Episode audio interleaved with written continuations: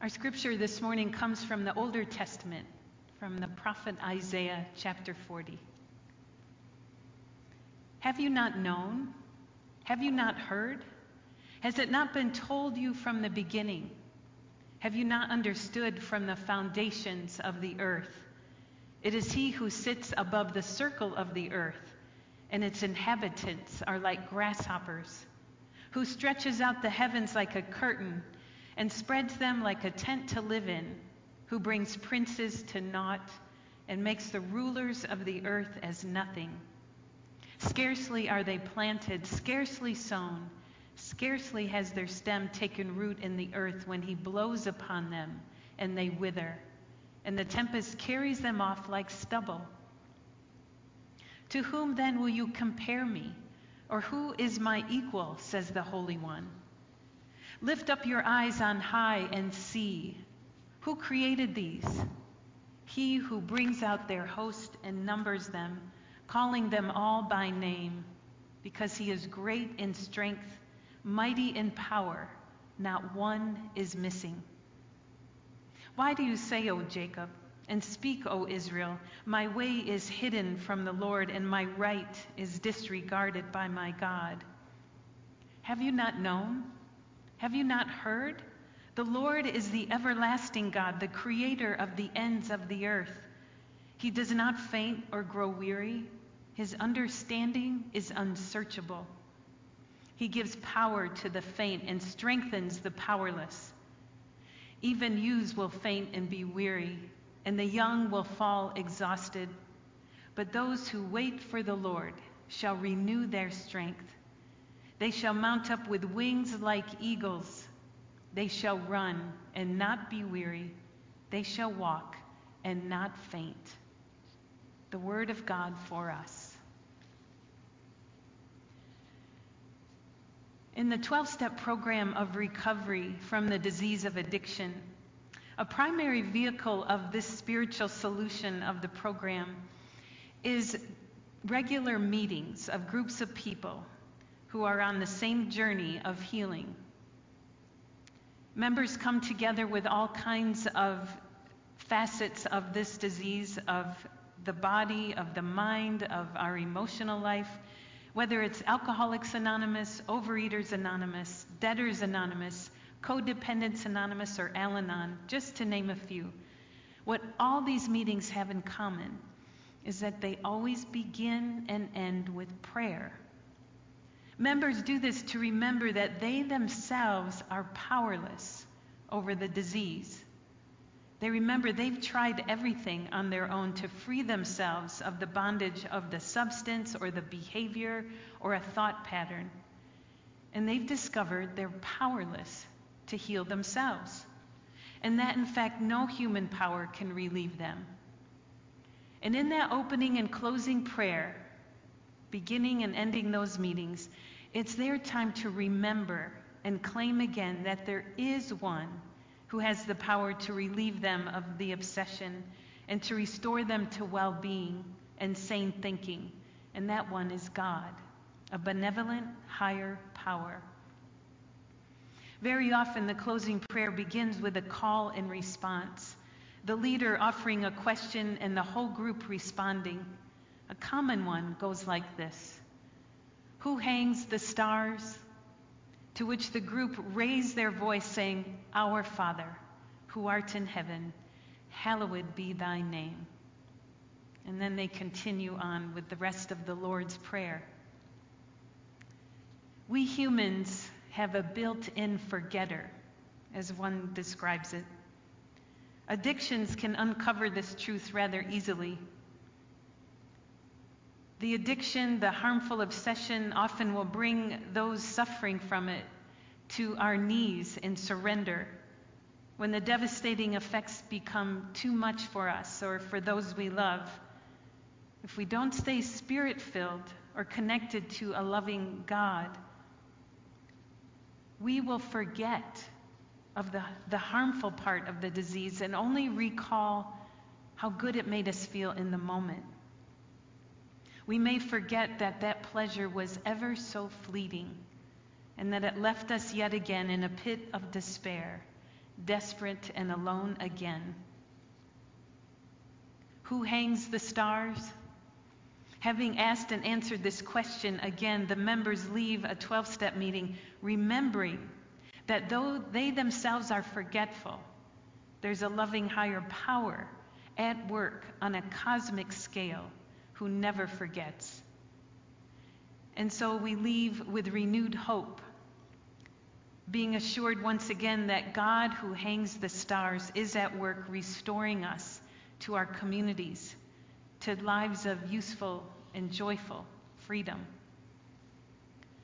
In today's passage, the prophet Isaiah is preaching to God's people, Israel, the people of Judah, who just like us have a built in forgetter. They have forgotten who they are as God's children. Have you not known? Have you not heard? The prophet asks them.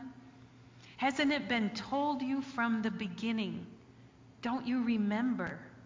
It is God, the Holy One, who asks you, To whom will you compare me? Or who is my equal? Look up at the sky. Who hung the stars? Who numbers them and calls them by name, remembering every single one? Don't forget that I am your Holy One. I am your strength. I am your power. The people's history, the people of Judah, and their present reality has fostered their forgetfulness and has led them to doubt God and to lose hope. And this is where Isaiah finds them. Isaiah prophesies to the people of Judah many years from the time that they were forced into exile from their homeland. The conquering superpower Babylon invaded their land sacked their holy city of Jerusalem, destroyed the temple, the very proof of God's presence with them, and swept them off to Babylon, where they live in exile. The people of Judah were warned that this was going to happen by the prophets who came before Isaiah. But as biblical, biblical scholar Amy Jill Levine points out, nobody likes prophets. They have bad news we don't want to hear it. We don't want to hear what they have to say, but we all need a prophet. While the people were still in Judah, God sent the prophet Jeremiah to warn them to stay devoted to God no matter what. Jeremiah grieved as he witnessed the people grow in self reliance, becoming too big for their britches, so to speak, assuming that they were untouchable since, after all, they inherited the, promise, the promises of God to David and to Abraham before King David, that God would be their God forever. Jeremiah kept warning them that all they knew could and would be destroyed. For going against God's command to put no one before God, the people began dabbling with alliances with bigger nations around them, lured by the temptation of the security and power these nations may afford them. So they forgot God. They forgot God's promise. They forgot to be thankful. And the superpower Babylon came, conquered, and took them into captivity. And there among them rose the prophet Ezekiel. They didn't want to listen to him either. For now, though living in exile, the people were convinced that they would not be there for very long, that their return home would happen any day now. A.J. Levine imagines the people saying, Yes, we probably deserve what we're getting, but God's loyalty will bring a quick end to this. This won't last. But Ezekiel prophesies otherwise and warns them to repent because they have forgotten Yahweh they have forgotten God's decrees, and they have begun worshiping the foreign gods of Babylon, images made of wood and metal. Ezekiel tells them to hunker down, for this exile will go on for a long time. Like our faith ancestors in this story, we too can become forgetful of God's promise of loyalty to us and for us Many things can threaten our memory of God's faithfulness political threats and discord, social upheavals and polarity, a pandemic that goes on and on, bringing such loss and grief and despair, such isolation and separation from those we love and from a lifestyle or a security we once enjoyed. Like the people of Judah, we may feel we are in our own exile and we're wearing down. We may be enticed by that which promises ease and comfort and quick relief. We may forget there's no one like our God. There's no quick fix to our pain and discomfort. Or in this time of great need and suffering, we may seek God in new ways or for the first time asking for help. We may wonder, we, we may look up and see God's stars, but ask, But where are you, God? I can't hear you, and you're taking too long. Jeremiah warned the people with great lamentations. Ezekiel judged the people, calling them to repent. And now the prophet Isaiah brings words to console them. As the people saw the prior prophecies come to pass, they now have more openness to hear and to believe that though they've lived in exile for decades now, that they will return home one day as the good news of the prophet Isaiah comes to them. Isaiah calls the people to remembrance. Have you not heard? Have you not remembered what has been told you from the foundations of the earth? Look up at the sky. Who hangs the stars? Yahweh, your God, is so vast, so infinite, so cosmic in magnificence, power, and glory. And your God, Yahweh, has come to console you. Isaiah reminds them that God, their cosmic consoler, has seen them through exile all these years and will continue to see them through. Isaiah tells them to get ready, for it's time to go home. And it's not for nothing that the people of God are restored to their homeland, restored in their devotion to God, restored in hope. It's not for nothing that they remember once again their God of cosmic consolation and come to worship and glorify God with shouts of thanksgiving. Later on in Isaiah, we will hear the prophet proclaim God's promise I will make you a light to the nations, so that my salvation will reach people all over the world, so they too will be restored by my cosmic love, lived out by you, my people Israel. The prophet's words are no less for us today. Have you not known? Do you not remember? It is I, the Holy One says, who created the heavens, who gives you life.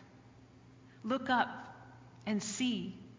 I care about the majesty of the stars. I even name them and I claim them. And in my scope, my beloved, you, my people, are like grasshoppers, fragile, tender, here on earth but for a breath. And yet I care intimately for you and about you. Don't you remember? Isaiah preaches on. The everlasting God gives power to the powerless, strengthens the faint hearted, and never grows weary. Though the young will fall exhausted, all who live expectantly for God's consoling care shall run with energy, shall fly like the eagle, shall be restored to life anew. As with our faith ancestors, our restoration to any level of new life is not for nothing. In the Gospels, Jesus demonstrates this over and over. Every person Jesus heals is restored to well being, restored to their community, to their true vocation, which is to go and tell others of the love of God found in Jesus Christ. And for us, any experience we have, large or small, of being restored, serves to return us also to our true vocation as serving as vessels of God's cosmic, consoling love. A newspaper headline from May 2020 reads U.S. Native tribes and Ireland's 170 year old connection is renewed in the pandemic. The Choctaw gave to Ireland during the Great Famine. Now, a fundraiser for the Navajo and Hopi nations has Ireland paying it forward. When members of the Choctaw Nation heard about the struggles of the Irish in the Great Potato Famine in 1847, the tribe gathered up about $170, equivalent to $5,000 today.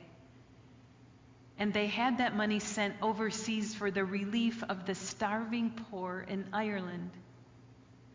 What's so remarkable is that the Choctaw gave this money to Ireland only 16 years after the Trail of Tears, America's brutal forced relocation of the nation from the southeastern U.S. to Indian Territory in what is now Oklahoma.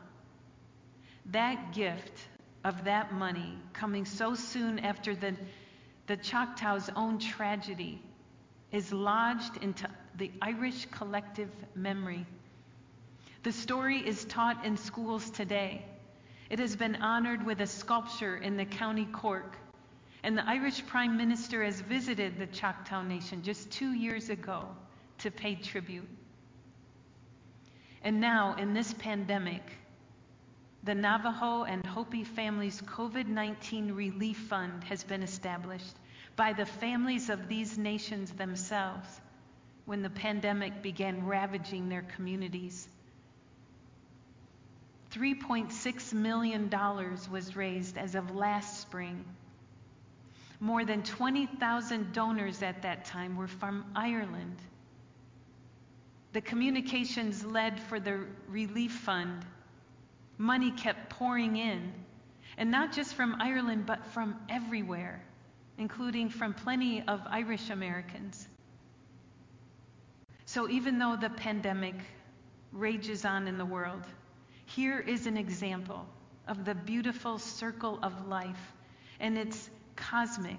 It shows the universal nature of God's love that is deeply planted within each of us as God's image bearers, and a love that spans generations, a continuous love allowing us as God's vessels to bring cosmic consolation to every corner of the world.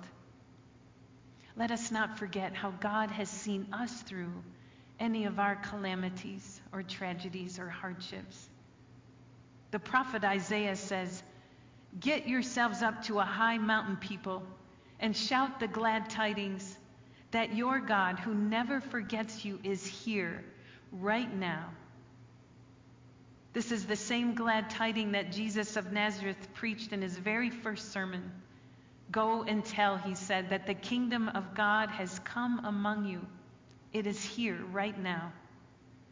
And friends, may we too shout the good news that the God who hangs the stars is among us now, loving us with a cosmic, consoling love. May we remember anew today, and may we too pay it forward to every corner of God's earth. Thanks be to God. Amen.